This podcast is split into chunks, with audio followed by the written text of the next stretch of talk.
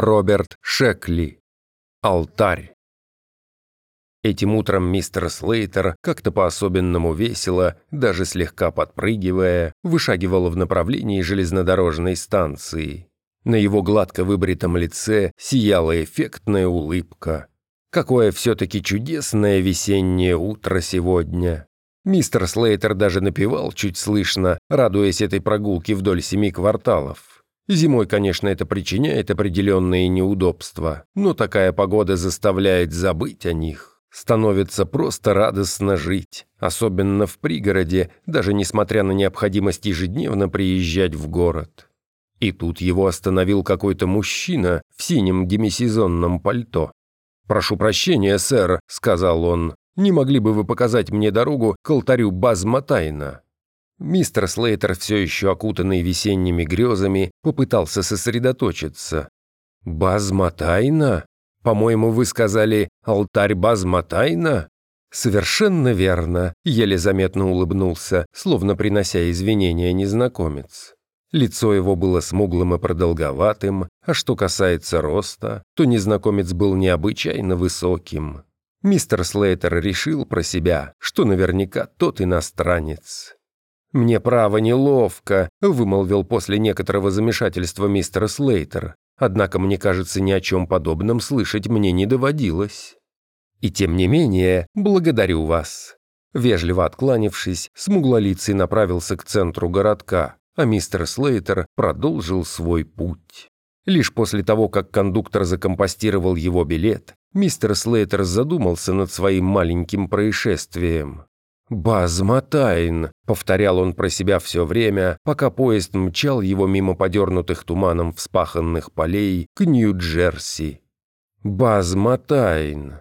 Мистеру Слейтеру удалось уговорить себя, что этот незнакомец, похожий на иностранца, скорее всего, попросту ошибся. Северный Амброуз, штат Нью-Джерси, заурядный городишко, настолько крохотный, что любой его житель знал наперечет не только улицы, но и каждый дом или там магазин. А если уж обитал здесь, как мистер Слейтер, почти 20 лет... Без малого половина рабочего дня истекла в его конторе, когда мистер Слейтер поймал себя на том, что, постукивая карандашом по стеклу, накрывавшему его письменный стол, не перестает думать о мужчине в синем демисезонном пальто. Впрочем, любой иностранец всегда диковинка для северного Амброуза, этого тихого и чистенького, давно уже образовавшегося пригорода. Мужчины, населяющие северный Амброуз, носили добротные деловые костюмы, держа в руках плоские коричневые кейсы.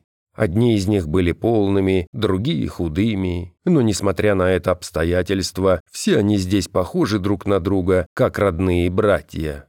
Выяснив для себя это, мистер Слейтер отогнал от себя мысли о происшествии. Подогнав оставшиеся дела, он доехал на метро до Хобокена, пересел там на поезд, следующий в Северный Амброуз, а затем, спустя какое-то время, уже шагал в направлении своего дома. И на этом пути он опять встретился с незнакомцем. «Нашел», — объяснил тот, хотя и с трудом, но отыскал. «И где же он расположен?» – поинтересовался, останавливаясь мистер Слейтер. «Почти рядом с храмом темных таинств Изиды», – разъяснил незнакомец. «Я, конечно, допустил глупость. Мне сразу надо было спрашивать о нем. Я ведь знал, что это где-то там, но как-то даже в голову не приходило, что...» «Храм чего?» – переспросил мистер Слейтер. «Темных таинств Изиды», – повторил смуглолицый. В самом деле, здесь же нет конкурентов, всяких там прорицателей или магов, приверженцев циклов плодородия и все такое. Все это не наша сфера, прибавил незнакомец, акцентируя на слове «наша». «Понятно», – протянул мистер Слейтер, пытаясь, несмотря на сгущающиеся сумерки, внимательнее разглядеть незнакомца. Я заинтересовался, собственно, потому, что проживаю в этом городе много лет, но совершенно уверен, что никогда не слыхал... «Ой!» — вскрикнул вдруг незнакомец, взглянув на часы. «Я и не предполагал, что уже так поздно. Я задержу всю церемонию, если тотчас же не потороплюсь». И, помахав дружески на прощание рукой, заспешил к станции. Весь оставшийся путь к дому мистер Слейтер посвятил размышлениям.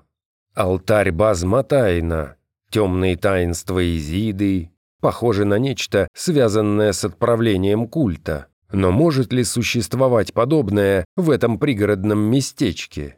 Пожалуй, что нет. Приверженцам какого-либо мистического культа никто здесь не предоставит помещение. Поужинав, мистер Слейтер заглянул в телефонную книгу, но не нашел там ни базма тайн, ни храм темных таинств Изиды. Справочное бюро тоже оказалось бессильно помочь ему. «Странно», — задумался он.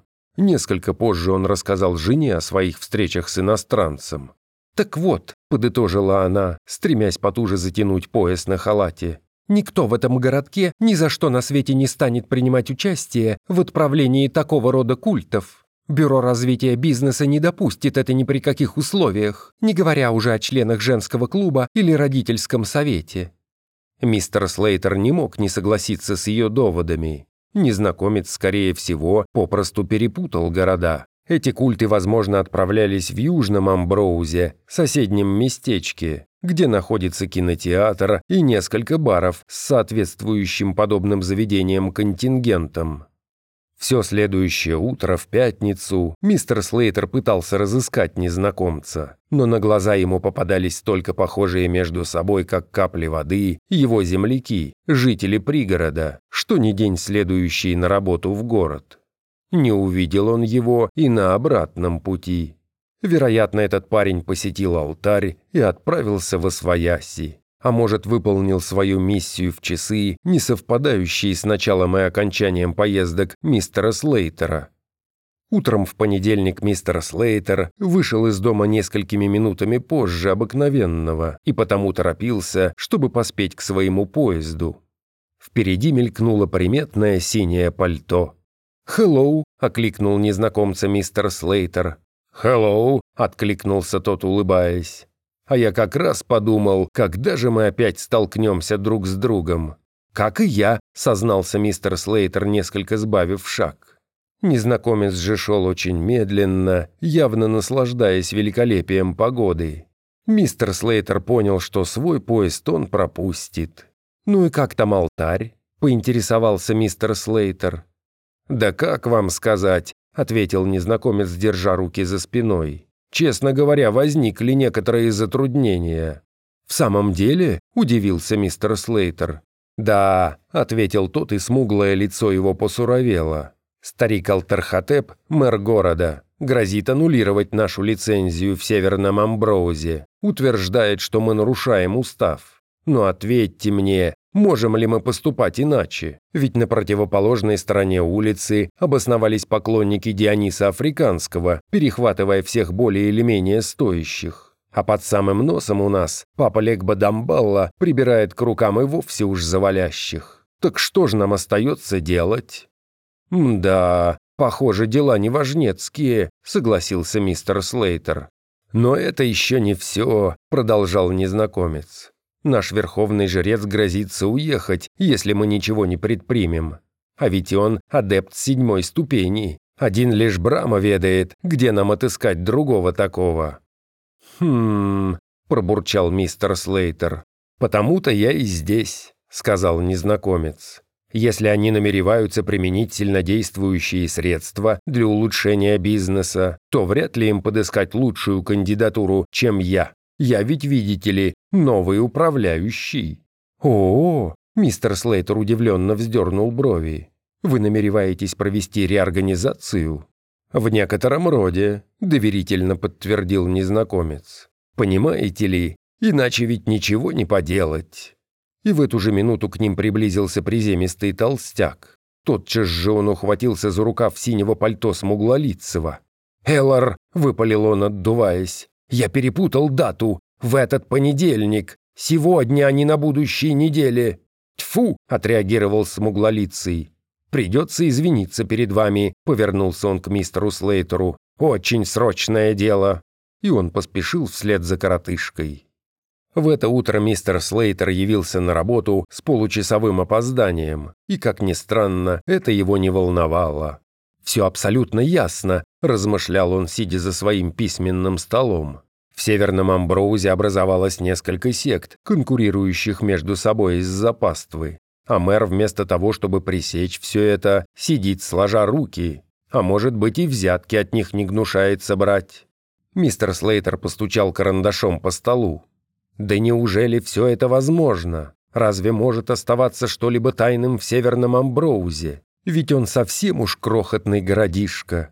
Мистер Слейтер чуть не половину его жителей знает по имени. Каким же образом хоть что-то подобное может пройти тут незамеченным?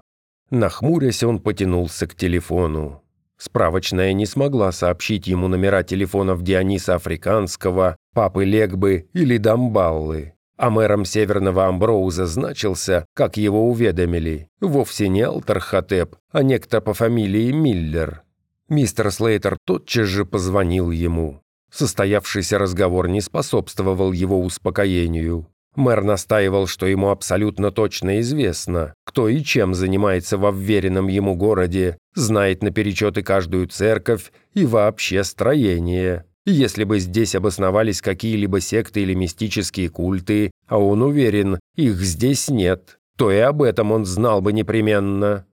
«Вас попросту ввели в заблуждение, дорогой мой». Мэр Миллер изъяснялся в весьма напыщенной манере, и это почему-то еще сильнее расстроило мистера Слейтера. «В нашем городе нет ни людей с такими именами, ни организаций таковых не имеется. Да мы бы и не допустили их появления. Мистер Слейтер с горечью обдумывал это по пути к дому. Но как только он ступил на платформу вокзала, то сразу же заметил Эллора, торопливо переходящего улицу Дубовую. Но он мгновенно остановился, услышав, как его окликнул мистер Слейтер. «Увы, никоим образом не могу задерживаться», — сказал он как-то весело. «Вскоре начнется церемония, и я должен находиться там. И все по вине этого идиота Лигиана. «Лигиан», — решил про себя мистер Слейтер, — «это наверняка толстячок, который утром остановил Эллора». «Он ужасно рассеянный», — продолжал свой монолог Эллор. «Вы только представьте себе астролога, опытного притом, который мог бы ошибиться на целую неделю, вычисляя сопряжение Сатурна со Скорпионом. Впрочем, бог с ним. Так или иначе, но церемония сегодня вечером состоится. Неважно, наберется ли достаточное число. А я не мог бы туда пойти, ни секунды не колеблясь, спросил мистер Слейтер. Я имею в виду, раз вам не достает. Хм, задумался Эллар. Такого еще не случалось. Но мне правда хочется, принялся настаивать мистер Слейтер, почувствовав шанс приблизиться к разгадке тайны. «Мне кажется, это будет не слишком порядочно по отношению к вам продолжал в задумчивости Эллар. «Без подготовки и всякого такого». «Нет-нет, что касается меня, то здесь все будет нормально», не унимался мистер Слейтер. «Ведь если получится, то тогда у него окажутся факты, в которые он ткнет носом мэра. Я действительно хочу пойти туда, слишком уж вы растормошили мое любопытство». «Ладно», – неожиданно согласился Эллар, «но придется тогда поспешить» и они двинулись улицей Дубовой к центру города. Но лишь только они достигли первых магазинов, Эллар повернул в сторону. Миновав два квартала, он снова повернул к центру, затем еще квартал в сторону, а после назад к железнодорожной станции. Смеркалось. «Неужели нет более короткого пути?» – удивился мистер Слейтер. «Увы, нет, этот самый что ни на есть прямой». Если бы вы только знали, какой круг довелось мне сделать тогда, в первый раз. Они продолжали идти, то сворачивая, то возвращаясь на несколько кварталов той же улицы, кружа, следуя по тем же улочкам, которые не раз уже миновали. Словом, исхаживая вдоль и поперек этот городок, знакомый мистеру Слейтеру, как свои пять пальцев. Но по мере того, как все больше темнело, а к издавна знакомым улицам они прокладывали совершенно необычные маршруты, беспокойство мистера Слейтера нарастало. Да, конечно, он легко ориентировался, где именно находится сейчас, но это бесконечное кружение по городу изрядно его утомило. Довольно странно было бы, думал он, заблудиться в родном городе, проживя здесь 20 лет. Мистер Слейтер попытался, не вглядываясь в табличку-указатель, определить, на которой из улиц он сейчас находится, как вдруг последовал еще один неожиданный поворот. Уже было он выяснил, что они возвращались Ореховой аллеей, как вдруг обнаружил, что никак не может вспомнить название перпендикулярной ей улицы. Когда они подошли к углу, он бросил взгляд на табличку. «Левый переход», — извещала надпись на ней. Улицы с названием «Левый переход» мистер Слейтер явно не припоминал. Здесь не было уличных фонарей, и мистер Слейтер обнаружил, что не может узнать ни одного магазина. Это было весьма странно, так как он всегда полагал, что достаточно хорошо знает деловую часть Северного Амброуза. И совсем уже полной неожиданностью для него стала тускло освещенная вывеска на стене одного из приземистых строений. Там он прочел «Храм темных таинств Изиды». «Сегодня здесь что-то непривычно тихо, правда?» заметил вскользь Селлар, перехватив устремленный к этому зданию взгляд мистера Слейтера. «Надо торопиться!» И он прибавил шагу, не оставляя времени мистеру Слейтеру, чтобы задавать вопросы. И чем дальше двигались они этой улицей, тем все более странные очертания принимали расположенные вдоль нее дома.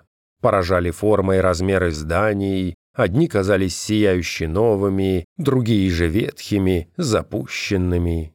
Мистер Слейтер пребывал в полной уверенности, что такого района в Северном Амброузе нет. Или же это город внутри города, а может быть, Северный Амброуз предстает ночью именно таким, незнакомым его коренным жителям, привыкшим видеть его улицы буднично, только с одной точки. «Вот здесь совершаются фаллические ритуалы», — пояснил Эллар, показывая на высокое узкое здание, рядом с которым разместилось другое, какое-то искореженное, скособоченное. «А это пристанище Дамбаллы», — продолжал разъяснение Эллар. В самом конце улицы находилось светло окрашенное строение, несколько продолговатое, а окна его совсем ненамного удалялись от земли. Мистер Слейтер не успел разглядеть здание как следует, потому что Эллар, взяв его за руку, потянул к двери. «Пожалуй, мне следует быть расторопнее», — едва слышно пробормотал Эллар. В помещении царила кромешная тьма. Мистер Слейтер сначала почувствовал легкое движение возле себя, затем он смог различить крохотный белый язычок огня. Эллар вел его в направлении этого огонька, подружески тепло приговаривая. «Вы действительно очень выручили меня». «Ну как, достал?» – раздался со стороны светящегося пятнышка тихий голос. Теперь мистер Слейтер кое-что мог рассмотреть. Прямо у огня стоял худой сгорбленный старик. В его руках блестело необычно длинное лезвие ножа. «Разумеется», — ответил старику Эллар. «Он сделал это добровольно».